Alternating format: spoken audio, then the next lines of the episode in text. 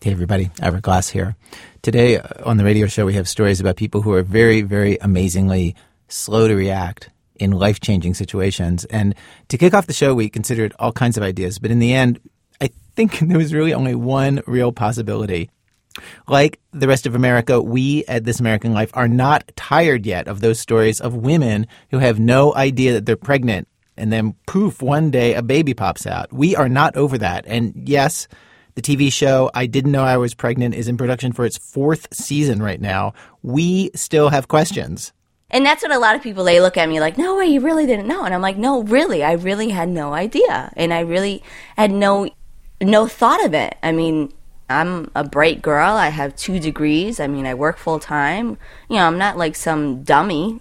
Meet Jennifer Lines, or maybe you've already met her on I Didn't Know I Was Pregnant, or this week on The View. She was 28, working two jobs, one as a lab technician, one in a clothing store, when she discovered that she was pregnant. Turned out to be nine months pregnant. She had a baby three days later. She said she didn't suspect for a bunch of reasons. For one, she was on the pill the entire pregnancy. And I had taken two pregnancy tests over the course of the nine months, and both tests came back negative. Um, so near the end of the pregnancy, in almost the ninth month, I finally complained to the doctor, and he set me up for an ultrasound. He questioned if I could be pregnant, and I explained that no, I was on the pill, and that I hadn't had a period for you know almost a year because when I switched from the previous birth control, which was the Depo shot, and went on to the birth control pill, the period stopped. And, and what was the thing when you went to the doctor? Like, what, what did you think was going on? Um, I honestly thought I had a tumor. I couldn't sleep on my stomach. That was my complaint to for going to the doctor was because I couldn't sleep comfortably anymore. Um, and I kind of felt around on my stomach because I was an EMT previously, so I kind of felt something wasn't right, but I didn't know what exactly. So you thought like you had like cancer or something? You thought like, Yes, absolutely. Now, when we talked about uh, having you come in for an interview uh, in our story meeting at our radio show, the women on the radio show staff said we have questions for her, and so and so four of them are, are with me here, and I want to introduce you. There's there's Julie Snyder and Jane Feltes and Robyn Semien and Alissa Shipp. Hi, Nice to meet you. And Alissa, you you you, you are huge right now. How many how many months are you? Um, I am 38 weeks pregnant. You are- so I'm, yeah, like eight and a half, nine months pregnant. so they all have a bunch of questions for you. Is it okay that, that they throw those Of at course, you? yeah, okay. absolutely. Um, the first question that I had, um, and maybe it's because I am so pregnant right now, but the thing that I can't understand not feeling is the is the kicking, and it's not just kicking; it's like you can see an arm or you can feel something, and it do, and it moves. Did did you feel any of that? I don't think my daughter moved a lot. I think she stayed very stationary. Now, mind you, my daughter was four pounds, 13 ounces, so she was very, very tiny. So I think that has a lot to do with how much I may have felt because she was so small. And Jennifer, are you kind of big? I don't know how else to ask that. Uh, I'm not. I'm not big now. I was actually a 22, 24 when I did have my daughter. So I was. I was quite big. I actually worked in a plus size women's store called Lane Bryant. So I had. Uh, you know, I was always large like that. Now I've actually lost a lot of weight, and I'm down to a size four or six. Oh, And wow. She was my reason for losing that weight. You know, the surprise of having a baby, and now I'm like, oh my god, I'm this huge woman. How am I going to take care of my kid? I need to be around for my daughter. But then basically, in the end, you were kind of only aware of being pregnant. Your pregnancy lasted like three days. Three whole days, exactly. Isn't that the greatest? Wow. Yes. Everyone says, "Well, you had the best pregnancy. You you knew for three days." And I said, "Exactly. You know what I did those three days? I milked it." There were many more questions, and to summarize the answers, no, she was never nauseated. No, her hair did not fall out. No, her breasts did not seem to get bigger. Yes, her ankles did swell up, and yes, she was incredibly exhausted. And the exhaustion, in fact, made her wonder if she was pregnant, but then uh, the pregnancy test told her no, she wasn't, so she dropped the idea. Wait, were you aware of like um, the I didn't know I was pregnant phenomenon, but like before you Yeah, I became actually part used of it? I used to watch the show. Oh, you did? I actually used to watch the show, and then when it happened to me, I would discuss it with my girlfriends at work. They said, "Oh, you should apply for the show," and I said, "Really?" And they're like, "Yeah." But when you saw that TV show before it happened to you, did you feel the same way that most people feel when they hear about you? Like, oh, come on, you must have known? You know, some of those stories, I feel like, come on, how could you have not known? Like, especially women that I've already had kids. I know. I mean, those know. are those are where I feel like, come on, how could you have not have known? You've already gone through this. I believe you. Thank you. Did um did friends of yours after you had the baby did they say like oh we thought you might be pregnant or Um, we- the only people that actually mentioned a little something along those lines were the women that I worked with at the plus size store. And they said, wow, you know, we kind of noticed you were kind of getting a little rounder around the middle. And I was like, oh. And, and I kind of looked at them and I said, well, why didn't you say anything? and you know how most women look at you like, well, I'm not going to say that to you. Come on. Right. Yeah, in the future. Yes, Just ask every woman who you might suspect exactly, exactly. in case she doesn't know. Yes, America, if you take just one thing away from today's radio program, I hope that that is it.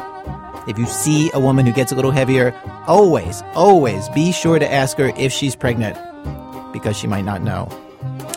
Jennifer is uh, not apparently typical of most women who discover they're pregnant at the very end of their pregnancies. I talked to a psychiatrist who specializes in cases related to OBGYN issues named Nehama Dresner. She's in Chicago. She says she sees three or four women every year who give birth to a baby and then claim they had no idea they were pregnant. And she says generally it is not women who suspected and took pregnancy tests like Jennifer. She said usually it's adolescents who just don't want to believe they're pregnant for all the reasons that you pretty much expect. And the people are interested in these stories because in the end, a baby pops out. It's pretty dramatic. Dr. Dresner says this kind of thing happens all the time in medicine. People choose to ignore, they rationalize all kinds of changes happening in their bodies, even big ones. The things that I think strike us as physicians are the the masses, the tumors that are so obvious, or the sore that won't heal, or that mole that looks like the state of Arkansas. You know that um, you know things that are obviously not right. That um, the either the patient thinks it'll go away, or minimizes uh, what it might mean, or is so afraid of what it might mean that they avoid um, a di- you know, diagnosis and treatment. Um, people who who get a call back from their gynecologist's office that they have an abnormal pap smear and don't ever call back to follow up. Um, Wait, wait, wait, but that, that can't happen very often. at about all. 30% of the time. About 30% of the time. Don't call back. Wait, the doctor is calling to say that the pap smear. You have an abnormal pap smear, you need to come back in for, you know, me to. Because you might have Yeah. cancer. Right. But the people took the test to find out this result. Yes, I mean it's sort of like an annual uh, exam that you have. It's it's hard to believe. You're asking me how to understand something that's irrational. I can't answer that question for you.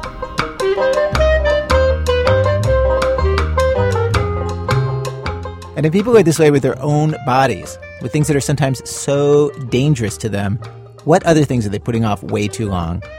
Well, today on our show, we have three very dramatic examples of what else, including a guy who ends up waiting 17 years before finally marrying the woman he loves.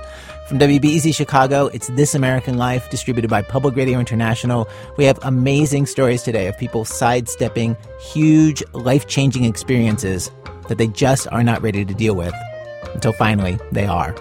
I'm Ira Glass. Stay with us.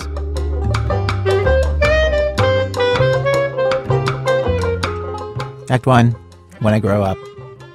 Back in 2004, a reporter named David Holthouse published this remarkable story in the weekly paper that he worked for back then called Westword. It's about something that he had waited his entire life to do, since childhood. Uh, but I want to uh, warn anybody listening now with children, uh, we actually don't believe this story is suitable for children. Um, there's nothing uh, graphic in it, but the things that it's about are not uh, right for kids, we think. So this is going to take about 20 minutes. We're putting this on the radio because David takes us inside the head of somebody himself, actually, who's contemplating things that he admits later are completely reprehensible and wrong. And he explains how he got to that point, and then even more unusual, how he was able to snap out of it. So, um, kids, goodbye, and um, and here's uh, David Holthouse. This time last year, I was plotting to kill a man. This time last year, I had a gun and a silencer and a plan. I had staked out the man's tract home in the Denver suburbs. I had followed him to and from his job in a high tech office park. I was confident I would get away with murder because there was nothing in recent history to connect me to him.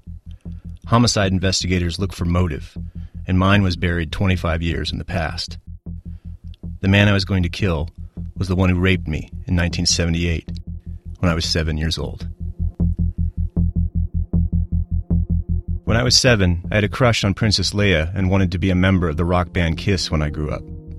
I was in the second grade, and a cop dressed up like a bloodhound wearing a trench coat and calling himself McGruff came to my school and warned us all to watch out for strange men in cars offering candy.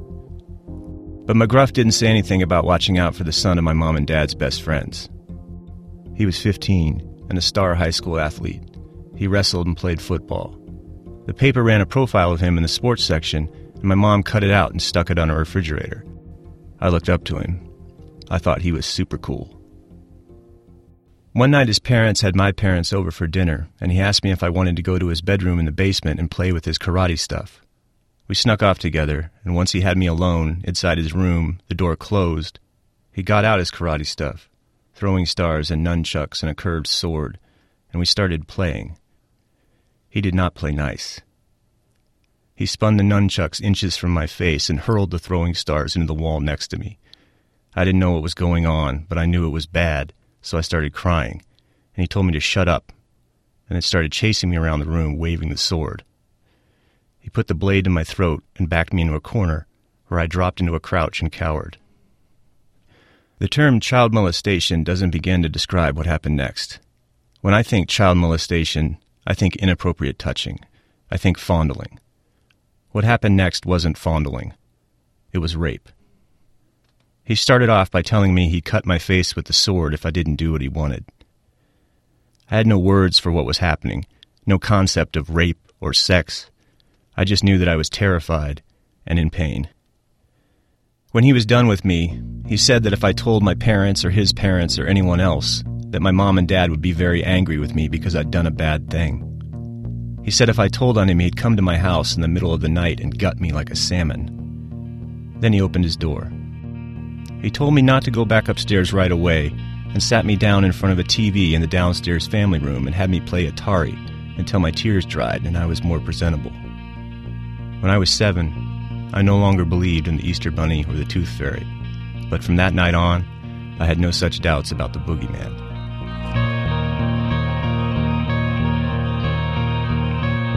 He only got me that once, or at least only once when I was conscious.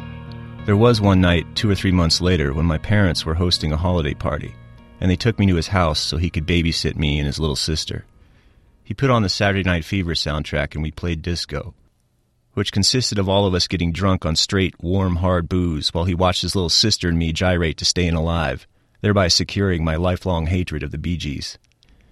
I don't remember the rest of that night, just waking up the next morning with my first hangover.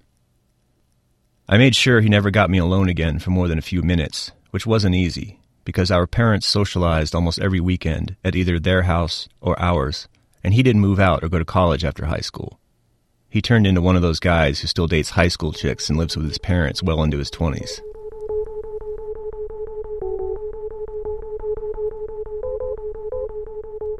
I kept our little secret throughout my childhood.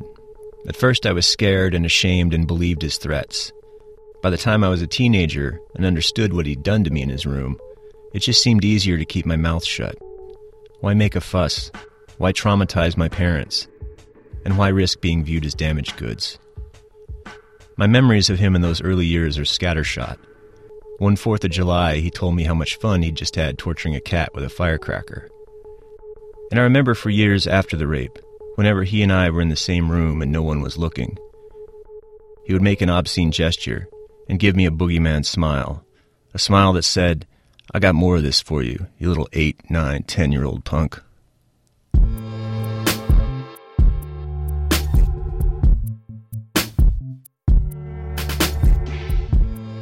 The last time I ran into him was 12 years ago when I was 21. I was back home from college between my sophomore and junior years, and I needed a cheap suit for a job interview. And there he was a 31 year old cheap suit salesman and rapist of children. I hadn't seen him in six or seven years, and I immediately realized two things. The first was that he was no longer bigger than me. I had six inches and at least 30 pounds on him. The second thing I realized was that I wanted to kill him. I wanted to grab a coat rack and bash in his head, snatch that metal ballpoint pen out of his cheap suit jacket, and stab him in the eye over and over again. But I did nothing. My mother was with me, and even more than I wanted revenge, I wanted to prevent her and my father from finding out that he had raped me when I was seven years old, while they were upstairs with his parents, drinking wine and playing board games. I didn't want to burden them with that. I didn't want to tarnish their memories of my childhood. The boogeyman gave a weak smile and made small talk with my mom while I was pretending to look at cufflinks on the other side of the store. Then he vanished into a break room after passing us off to another salesman. He wanted no part of me anymore.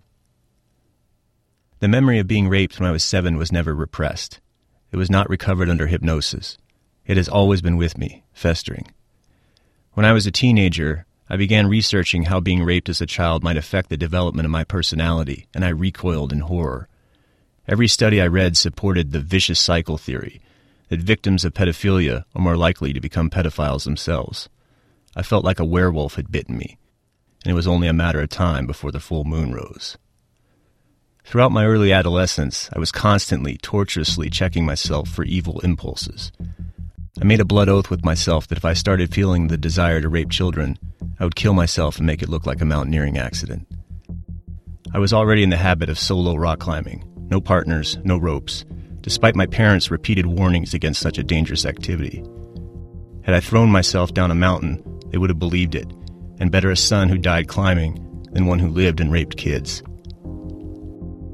The next death I plotted was his, the boogeyman's.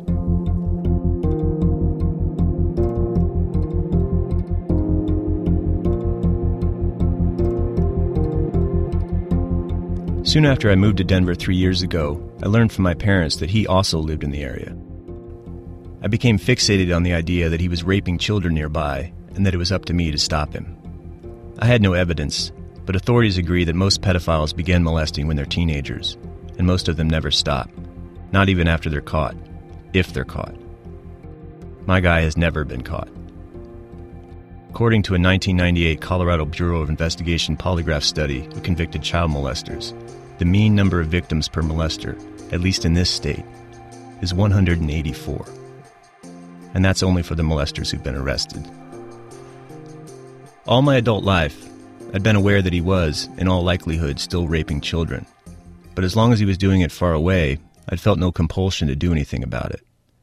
But once I found out he was here, and living nearby, I began to agonize over my failure to stop him. I considered going to the police, but I had no evidence except my memories, and the statute of limitations has long run out for the crime he committed with me. I thought about placing subtle advertisements in newspapers. I thought about sending anonymous letters to everyone he knows, his ex wives, and everyone in his new neighborhood in Colorado, warning them and begging them to please come forward if they knew or suspected anything. But I was afraid such measures would somehow lead to my parents finding out and the cold, hard truth is that I just didn't want them to know. My parents are retired and in their 60s, and they didn't need that. I wanted to protect them more than I wanted to protect children I'd never met. The more I obsessed on it, the more I came to the seemingly inescapable conclusion that the best way to make sure he never raped another child, to make sure I had my revenge, was to kill him. To just walk right up to him in a secluded place and scrape him from this world like a piece of dog off my shoe.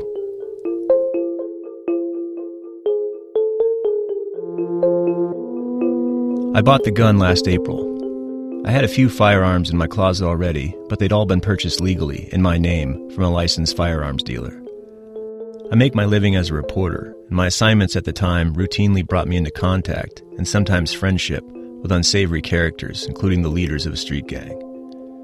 So I went to their barrio, where I bought a Beretta 9mm with a homemade silencer and the serial number removed. I took this gun to the local garage gunsmith and had him put dozens of deep nicks and grooves in the Beretta's barrel to corrupt ballistics tests. After testing the gun and silencer in the desert, I put them in storage and kept scheming.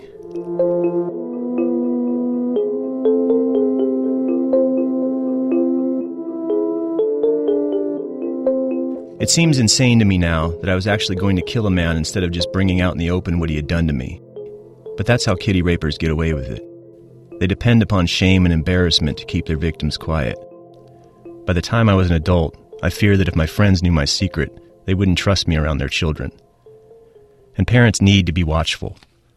The commonly accepted estimate among law enforcement and sexual abuse treatment specialists in Colorado is that one in four women and one in six men who live in this state were either molested or raped before the age of 18. Most of them by men or teenage boys they knew, by coaches, scoutmasters, priests, family friends, sons of family friends. So this time last year, I was plotting to kill a man, and I was telling myself that it was noble. I was doing it to protect the children. But really, more than anything else, I think I just wanted to shoot the son of a bitch. And I believe I would have, taking a second, deep, and dirty secret with me to the grave. But then my parents found out, just in time to prevent me from committing first degree murder.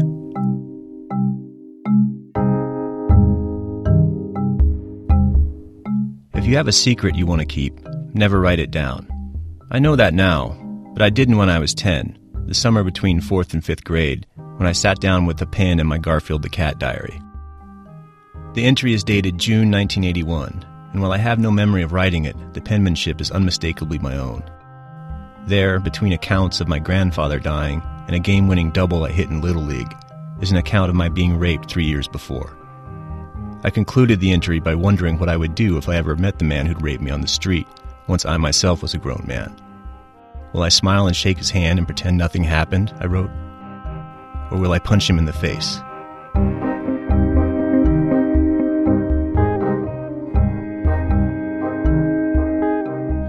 Last September, my mom and dad decided to spend part of Labor Day weekend going through the cabinets in my old bedroom and box up all my childhood stuff for attic storage. My mom found the diary and read it. She told my dad. I received a frantic message from her on my voicemail saying I needed to call home right away. They told me about finding the diary, and my mom asked in a shaking voice if it was true. Had I had any warning, I would have lied. But I was not prepared and so I told the truth. My mom started crying, and I said I'd fly home as soon as I could. I'd scheduled the murder by then, giving myself a 72 hour window immediately before I was to leave on a two week trip to Mexico in late December. My plan was to shoot him, ditch the gun, then fly out of the country and keep my ear to the ground from afar just in case. There's an ill kept baseball field near his house where I was going to stalk him on a late night walk. It's a good place for a killing in the suburbs quiet, usually empty, and hundreds of yards from the closest house on its far side. But now, because of my parents, I called off my plan. The truth was now out. It was my mother who let it out. She called the boogeyman's parents, who now live in the Midwest.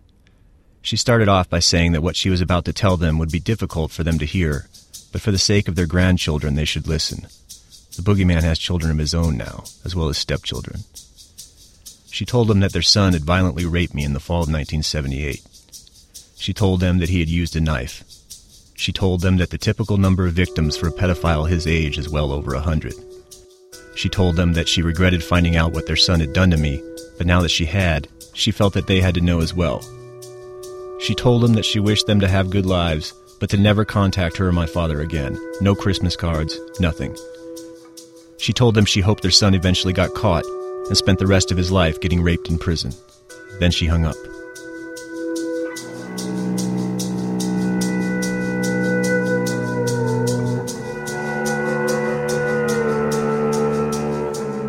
By then, I'd begun writing about how I was sexually assaulted as a child, all the while knowing that I would never get to the bottom of it and really understand what had happened if I did not at least try to confront the boogeyman. I was a lot more comfortable with the concept of shooting him in the head than I was with talking to him on the phone, let alone in person. On May 5th, I finally sent two copies of the same letter to his house, one by overnight airborne express, one by registered mail. It began Remember me? Our parents were good friends. I remember my childhood years very, very well, especially a certain night when I was seven, when your parents had my family over for dinner, and you and I went down to your bedroom to play with your karate stuff. I kept what you did to me a secret for 25 years. It's time for you and I to talk this over. I suggest a meeting, in public, anywhere in the Denver metro as soon as possible. If seeing me face to face is too uncomfortable for you, then at least call me. Simply ignoring this letter is not going to work. If I don't hear from you by Friday late afternoon, I'll start calling your house and then knocking on your front door. I want to be perfectly clear here. I'm not threatening you with any physical harm, and I'm not hinting at blackmail. I don't want your blood or your money, just one uncomfortable conversation. He received the letters and phoned me all in the same day. I told him that I appreciated his calling me, and that I was surprised he had. Well, he said, it's a call I should have made a long time ago. I was stunned, because from his words and tone of voice, it sounded like he was going to actually admit what he'd done when I knew that almost all pedophiles deny, deny, deny until the day they die. We arranged to meet at 2 p.m. the following afternoon at a cracker barrel near his house. Is there anything you want to say to me now? I asked. Just that I'm deeply sorry, he said. I've thought a hundred times about contacting you in the last 20 years to tell you that, but I just never had the courage to pick up the phone. I'm sorry for the pain I've caused you and my parents and your parents. He sounded sincere, well rehearsed. The next day, an hour before we were supposed to meet, I changed the location from a chain restaurant in suburbia to the intersection of the 16th Street Mall and Market Street in downtown Denver. He showed up wearing jeans, a gray t shirt, and a Colorado Avalanche cap. When I saw him standing on the corner, anxiously trying to pick me out of the crowd, I realized the moment I had written about in my diary in 1981 had arrived. We were both grown men, and I was meeting him on the street.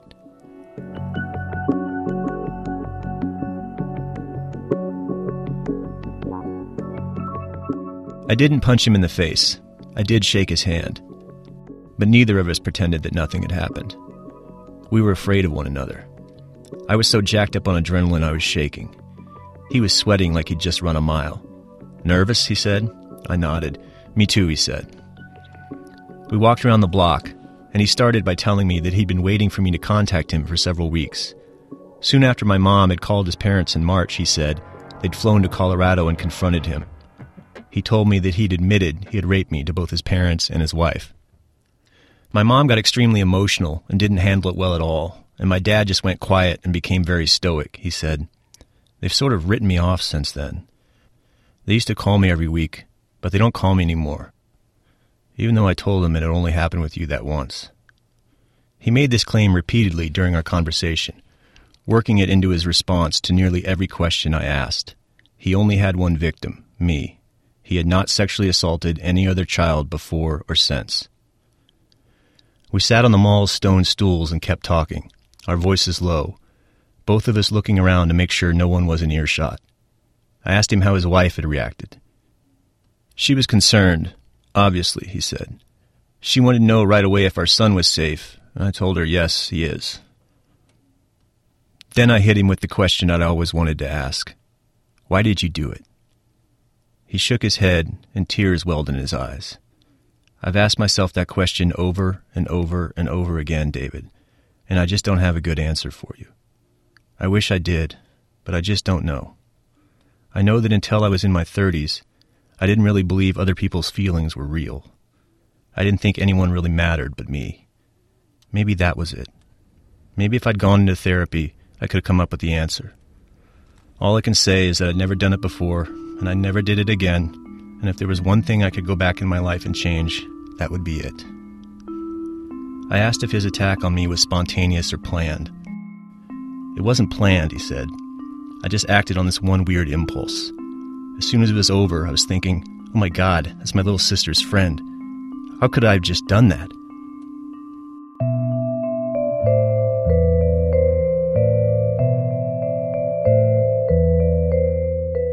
He said he'd wanted to apologize to me for many years, but hadn't sought me out because he didn't want to reopen old wounds, and because he hoped I had forgotten it had ever happened. My biggest fear was that I'd ruined your life, he said. I was afraid that you would turn out to be a homeless drug addict or something and it would all be my fault. I told him that while I wasn't a street junkie, I did have a tremendous fear of becoming a father, because I didn't believe I'd be able to protect my child from people like him. Becoming a father had changed his life, he told me. I found what love really means, he said. I used to think that love meant you just really like somebody a whole lot. But when you become a father, you really understand what love is. I asked what he would do if he found out that someone had raped his son. He said, I'd probably rip their head off.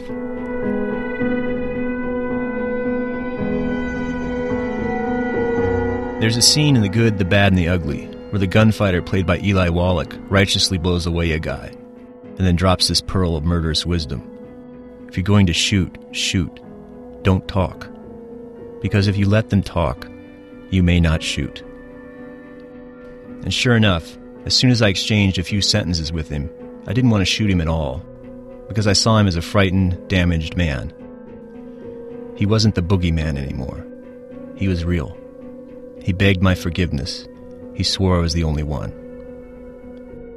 All the experts say he was almost certainly lying. But then, all the experts say it was extremely unusual for him to admit his crime to me, let alone his wife and parents. And he did at least make the admission to his parents. I checked. I did not grow up in a religious household, but he did. Talking to him on the mall, I thought of this passage from Romans Do not take revenge, my friends, but leave room for God's wrath.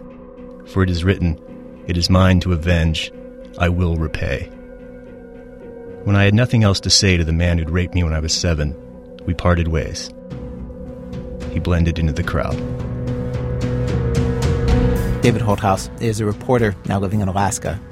After his uh, story was first published in 2004, his newspaper, uh, Westword, was inundated with letters from people who had been molested as children themselves, thanking him. Grateful, especially for the part of the story where he shows it is possible to let go of your anger. So, coming up, the most unromantic guy imaginable puts the rest of us to shame in the romance department. That's in a minute from Chicago Public Radio and Public Radio International when our program continues. This American Life. I'm Ira Glass. Each week on our show, of course, we choose a theme, bring you different kinds of stories on that theme. Today's show, Slow to React. Stories of people taking a very, very long time to deal with uh, life changing situations of one sort or another. We've arrived at Act Two of our show. Act Two, Isn't It Slow-mantic? In this act, we turn to love, and in Sean Lewis's family, there is a legendarily romantic love story it's famous in his family partly because the story unfolded over decades and across continents, but also because nobody can quite believe, even now, that out of everybody in the family, there are four siblings, out of everyone in the family, the one with the epic, swoon inducing love story is Mark. Mark, the one sibling who was never wild or boisterous, the one who never tried to sneak into bars at 14. Sean Lewis tells the story. I asked my family how they would describe my Uncle Mark. The word romantic did not come up. Spontaneous? I don't think. Hmm. Mm, uh, not really. If you've spoke to anybody, Mark and his plans, there's a time we have to meet, there's a time we have to leave, there's a time we have to eat. My brother stands at attention on a regular basis. When we were younger and at a family event, you didn't even know he was there because no no parent ever yelled his name ever. None of the aunts or uncles ever had to speak to him about, uh, you know, don't say that or don't stand that way or run that way or because he always was the perfect child. He never, you know, said no. He never went, you know, yelled at his parents. He just was, yeah, he was always very adult. Always very adult. This is the love story of my Uncle Mark and the woman he's now married to, named Ha. Right out of high school, Mark joins the military. He loves it. He's stationed in Korea as an MP. And one day, by chance, he meets a beautiful girl in a coffee shop. Ha. She's in college, waiting at the cafe with her cousin for an English tutor. Mark asks her out. They date. They fall in love. He's 20 years old. She's 23. He wants to marry her. And like a good son, he writes home about it to his mom. He wrote to me shortly after he was in Korea. And he said to me, I met a girl, a beautiful girl, and I love her. And I didn't think he was long enough there to be in love with anybody. And um, he said, I'm going to try bring her back to America with me. And I said, I wouldn't do that if I were you. And uh, that's the last he ever talked to me about her. This is the first blow to his plans with Ha. We're a first generation Irish family, very matriarchal. And no one respects his mother more than Mark. He doesn't give up on bringing Ha to the U.S., but now he knows the family's not going to help. And then there's another complication. His sister, my mother, is in a crisis. I was going through the divorce. My parents were living with me in my home, and our house was going into foreclosure. And I was working as a waitress, and my father was working as a security guard uh, at night, and we were not making enough money to uh, take care of the house. And Mark sent us money every month to try to help us keep the house. But the family's financial situation just keeps getting worse. And then on top of that, the military rotates Mark back to the US. They won't let him return to Korea. So he leaves the military and turns all his attention to his family to help us survive. He moves to where we are, in Denver. While he's caught up doing all of that, he stops writing to Ha. And during the time he's out of touch, Ha moves twice. The next time he tries to reach her, he can't find her. She's gone. Now comes the part of the story that I'm old enough to remember. The family moves to upstate New York to a very small town, Greenwood Lake, just north of the city. Mark becomes a police officer, and the family tries to get him dating, but it doesn't go anywhere. Like we would belong to the Irish club. If there was a dance, we'd uh, invite him to come, you know, and he'd come, but he never would dance. Actually, he used to do guard on the door, so no ruffians could get in. where, where there was no ruffians, you know. Did anyone actually hire him to do this? No. The few women he does go out with don't last, and I could see why. His idea of a good date at the time was for him to watch the movie Stripes seven times, and then bring a woman to the movie and quote the whole thing to her as it's happening. He wanted his dates to share his love of Irish military history and his interest in naming his first child Wolfgang. He'd lecture people about anything they were doing that seemed wrong to him. He didn't smile much. None of this went over well with the women of Greenwood Lake. So his social life was mostly us, his family. When his days off, he would come. All you would have to do is walk into my mother's house and smell roast beef, roast potatoes, and we knew exactly who was coming. Mark. I would say to my mother, Do you know what my favorite meal is? And she'd go, No. but she knew what Mark's favorite meal was Why do you think she doted on Mark so much? because he was alone. I think that's why, because Mark was alone. And she felt like he needed more of a mothering touch. And this is Mark's life for 10 years. He dutifully supports the family by going every day to a job he doesn't like, with coworkers who despise him for being so by the book. He exercises, he goes home to his one room apartment, and on Sundays he sees the family. And this is the Mark we think we know dutiful, straight laced, family oriented. Probably never going to get married. We have no idea that this entire time, Mark is pining for Ha. I had a picture of us together. This, of course, is Mark. And uh, that was on my bureau in my bedroom every day when we were apart. I would wake up that photo and I would go to bed looking at that uh, photo. Did you think you were going to see her again? I didn't really know. I really didn't know. And you were in Korea and you had you were moving on. Yeah, about two, three years later, I just uh, so much agony and so much missing. So it's like, oh my gosh, it's, I couldn't, I couldn't wait anymore. So I actually buried him inside my uh, heart, and slowly I forget him. During most of these 10 years, while Ha is putting Mark out of her mind, Mark is actively trying to find her. Wrote letters. Uh, I put advertisements in Korean papers. Oh, really? Yeah. And nobody in our family knew you were doing this. No, I kept no. That was top secret. Did you just think that people were going to be uh, not positive about it, or give you a hard time? Or? I just didn't want to hear anything in reference to it. I knew what I wanted to do, and I, I, I you need to know understood- secondary opinions, right? Which in our family are are abundant. Abundant.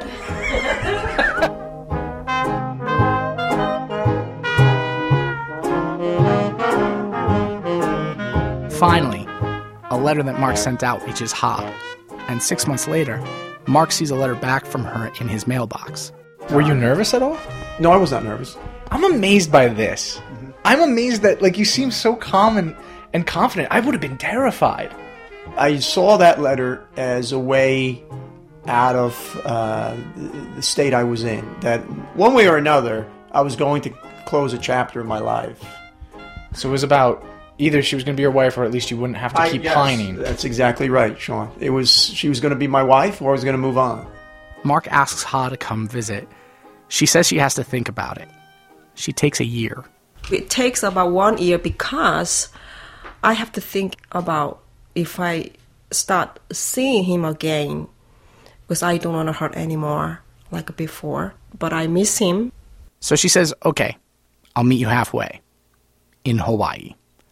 At which point, Mark announces to the family out of the blue, I'm going to Hawaii to meet Ha. I mean, I was like, what? I was like, I was like, you're kidding.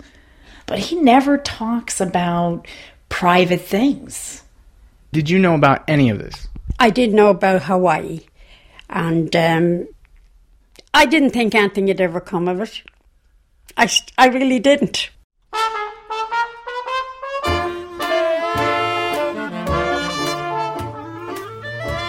Mark and Ha have a great time in Hawaii. And right away, on this first trip together, he asks her to marry him. But Ha, in the 10 years they've been apart, has become this powerhouse businesswoman in Korea. She owns three gyms, trains people on the Korean Olympic team, has a house full of medals. She's gotten used to being single. So Mark works on her for another seven years. He calls, he writes letters, and every six months they meet up, have a great time, and he asks her to marry him again. The family, meanwhile, still has no idea how serious the relationship is because Mark isn't telling us anything, as usual. So the whole thing with this woman Ha, whom we've never met, starts to seem like just another weird dating situation of Mark's. Another woman he'll see for a while who will eventually move on. So year seven, what changed? Um, you believe God, right? Do I believe? I believe in God. I do. Yeah. I thought it's God work make me really quick change because I was f- very very sick. My heart is pounding. It's like so. It's like a double pounding, triple pounding. So I found out later. Um, I have a whole check of my body. It's like I have thyroid, and my doctor said you cannot continue your work Ha is sick for weeks, and Mark calls her every day. every day, sometimes twice. He showed me his love. Before I told you, it's like uh, he, I cannot see his love. He is hug me and kiss me, and uh, he say I love you. It's not moving my heart. And then, but I was sick. He called twice a day, and how is you doing? You have to have surgery in United States. My mind start moving. You know what? He really loves me. Is I believe really so. So I closed down my business and I talked to my mom and my family. I'm going to United States to marry. 18 years after Mark and Ha first met, Ha arrives in the U.S., and two days later, she and Mark get married at the Middletown courthouse. And we're all there me, my mom, her brothers, my grandmother, the whole family. Mark is in this tuxedo, and Ha is wearing a white dress and a Korean headpiece. And we're all stunned at how beautiful she is and at how happy they look together. the comfortableness and the relaxed that he's with Ha is like he's with nobody else. The wedding was, um, I think my favorite moment was Mark dancing with Ha to Led Zeppelin. Who knew? He, I'd never seen him dance ever. He danced, and not the slow dance. He danced to Led Zeppelin. They are very much in love. I know that. I found that out shortly after that they really are. What, when you say you found that out, what what was the uh, the clue, the the final proof? Because everything is is her in in his mind. Everything is her. You know what I mean? She's just he can't believe he has her. I asked my grandmother recently if she regretted the letter she wrote after Mark and Ha first met. She said yes, but she didn't know Ha at the time. In some ways, she didn't know Mark either. None of us did. He was the tortoise in a family full of hares, moving so slowly amongst his siblings' marriages, divorces, career changes, that to us, it looked like he was hardly moving at all. But he knew exactly what race he was running. Sean Christopher Lewis is a playwright and a performer currently touring the country with two shows, Philadelphia and Just Kids. To find out when he's coming to your town, go to SeanChristopherLewis.com.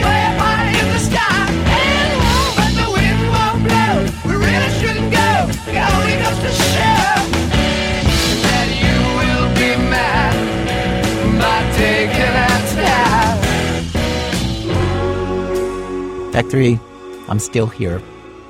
slow to react is usually um, kind of an insult, you know? it's kind of a flaw, a failing. In this next uh, case, though, the things that are slow to react are cancer cells. And, you know, slow to react in that kind of situation is sort of how you'd want it. Jonathan Menjivar tells the story. Just looking at the numbers, Katherine Russell Rich should be dead. When you're diagnosed with stage four breast cancer, the average life expectancy is two and a half years. You meet women who've lived five or ten, but beyond that, Kathy says, there's a tiny subcategory that lives 20 or 30 years, just 2% of all cases. Doctors have no idea who end up in that subcategory. Kathy's one of them. She's had cancer for 23 years, and she's lived with stage 4 for 18. And just so it's clear, she's not in remission. The cancer's been sitting in her body, and the whole time she's been pounding it with chemicals of one sort or another. When you have cancer for so long, at some point, Kathy says it's not the first thing on your mind anymore, and you've got to deal with more ordinary and uncomfortable things, like how you bring it up when you meet people. I lie a lot about it actually, because there's not everybody needs to know my business. Uh, but let's say you and I were having lunch, and I knew it was something I was going to need to bring up at some point if we were to become friends. I think I might just say, um, you know, I've got this weird situation where um, I've had cancer for 23 years. And usually the person will say something like, You're kidding. What kind? And then I'll say, I have this really slow growing kind of cancer. I fall into this small subcategory of people who just live and live with the cancer. And it's, it just doesn't move as quickly and um, it often brings out stories from them, which I, I, like too. I like to hear other people's stories. Um, not necessarily like uh, I've had people go, really, I've had fibroids for five years, and then sometimes we get off on the wrong track like that. Wait, what? What are fibroids? I don't even know, but they're not in the same category as advanced cancer. But I, I have had that, and then you're you're in the position of having to hear about their fibroids, which is not something I necessarily want to do. Yeah, because people are just trying to connect with you in some way. I think in that case, they just wanted to talk about their fibroids, actually. Okay, so I, I looked it up Fibroids are definitely unpleasant, but Kathy's right. Not the same territory as terminal cancer.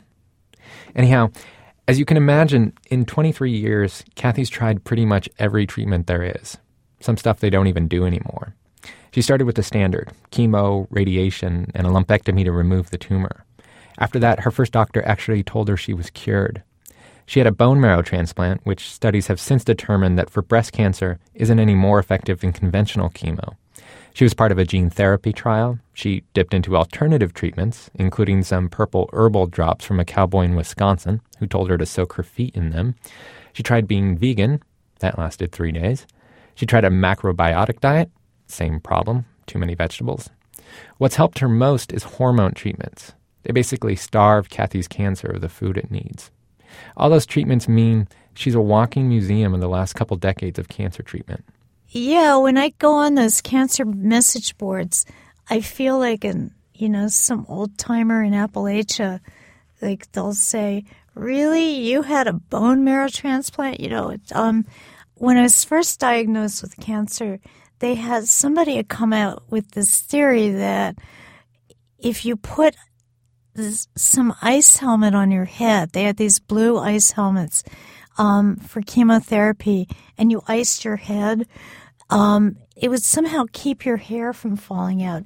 I'm sorry. And what does it look like? Does it look like a series of ice packs, or like I, I guess I sort of imagine like like the way that a woman looks like when they uh, get out of the shower and wrap their hair in a towel, like but made out of ice packs. Is it, or is it I like like a football helmet, or wait, It did, wasn't a football helmet. It was like somebody had um, after a keg party gone and gotten the remains and put it in blue um, trash bag and somehow figured out how to, to tape it to their head. It didn't do anything for Kathy, but she's been in the cancer world long enough that there have been significant improvements in ice helmet technology. The Washington Post ran a story recently that quoted success rates between 76 and 90 percent. But for Kathy, the ice helmet was just one little funny step on her long, long breast cancer timeline. I long ago gave up eh, the thought of cured. Cured isn't in my vocabulary. They just keep trying to keep you alive. And it's like you're surfing the cancer. You have to time when you think um, it's time to change treatment. Um, we mistimed a treatment last summer and um, the cancer just kind of exploded in my bones. It caused like nerve damage and stuff, and now I have some trouble walking. So, um, it was the first time I'd ever seen that happen where we didn't call it at the right time, and and it, um, I could see, oh yeah, this is really dangerous if you're not timing it right. Kathy says she doesn't understand why doctors aren't studying her and the rest of the 2% who survived over 20 years. Figure out what makes them different. She's as mystified as anyone that she's managed to live this long. Being a terminal patient for 18 years, your attitude towards it evolves. At some point, you wake up and realize you haven't died yet, and you have to adjust.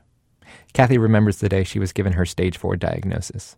She had just switched oncologist, and she got a message saying she needed to come in right away and I went in and she said, it's, you know, it's all through your skeleton. And I just had this sense that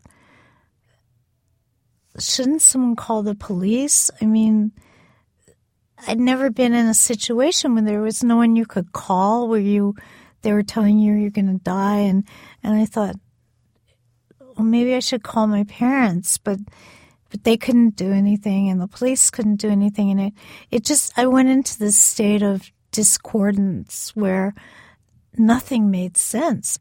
And you know, there was you just if if something really terrible happens, you can think, "Oh my god, I'm going to kill myself," or not necessarily seriously, but you can't even think that if you've just been told you have a year or two to live, because that's the whole problem. Your body is killing itself. So I just would go into utter utter blackness every night and just lie there. So I think it took me maybe 14 years to get comfortable with the fact that I was going to be here. And now, how do I live a life after planning to die? And what do I do with a life now? It, I have to like argue myself back into life a lot. So what does that mean? Does it mean your friendships have changed, or you? Yeah, that um, I it means I'm not feeling like there's plexiglass between me and the world, basically, and I'll try anything. Like, um, I might not have written a book, um, two books now, if I hadn't been sick that long. Um, it's made me kind of fearless to have had it this long. And I just think, you know, what's the worst that's going to happen if you do it? What's the worst that's going to happen if you let yourself believe that maybe you could stay alive? You know, the answer was nothing. We spoke a few weeks before January 15th. It's a big day for her. Kathy's divorced. She and her ex husband split up right before she got her initial diagnosis.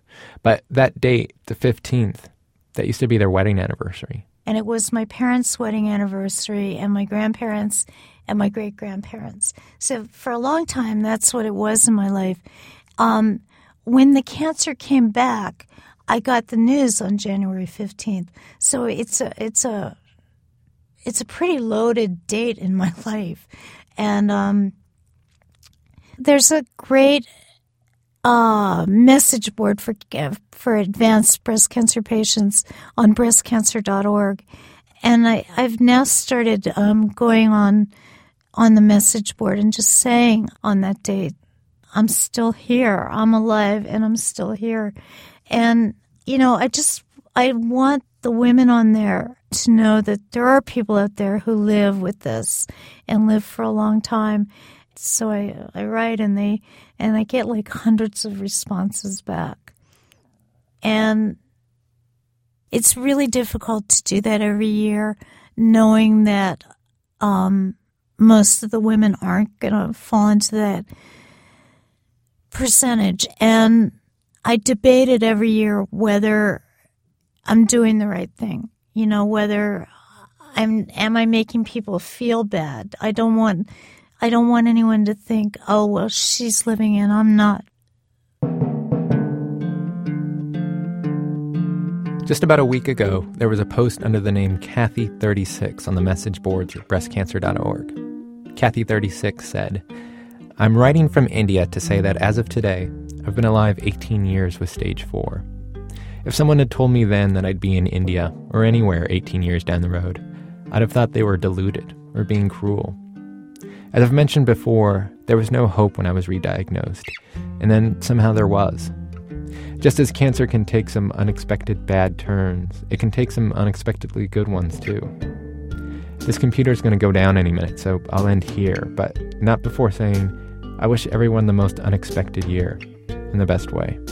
Much love, Kathy. Jonathan Menjivar is a producer for our show. Katherine Russell Rich's latest book is called Dreaming in Hindi. I am gonna make it through this year if it kills me. I am gonna make it through this year if it kills me. Well, our program was produced today by Jonathan Menjivar with Alex Blumberg, Ben Calhoun, Jane Feltes, Sarah Koenig, Lisa Pollak, Robyn Semien, and Alissa Shipp and Nancy Updike. Our senior producer is Julie Snyder. Seth Lind is our production manager. Emily Condon's our office manager. Production help from Eric Mennel. Special thanks today to Michelle Davis, TLC, and the staff of I Didn't Know I Was Pregnant, who uh, put us in touch with that woman Jennifer at the beginning of the show. Thanks also to Scott Moses, Bennett Epstein, Susan Jenkins, and Ernie Sanchez. This American Life is distributed by Public Radio International. WBEZ Management Oversight for our show by our boss, Mr. Torey Malatia. You know, he is definitely, I feel so proud, he is definitely learning the lessons that we hope to teach with our show each and every week. For example, during today's show, he actually dropped into the studio during one of the breaks in the show to say to me, Kind of noticed you were kind of getting a little rounder around the middle. And we know what that means. I'm Ira Glass, back next week with more stories of this American life. I am gonna make it through this year if it kills me. I am gonna make it through this year if it kills me. PRI, Public Radio International.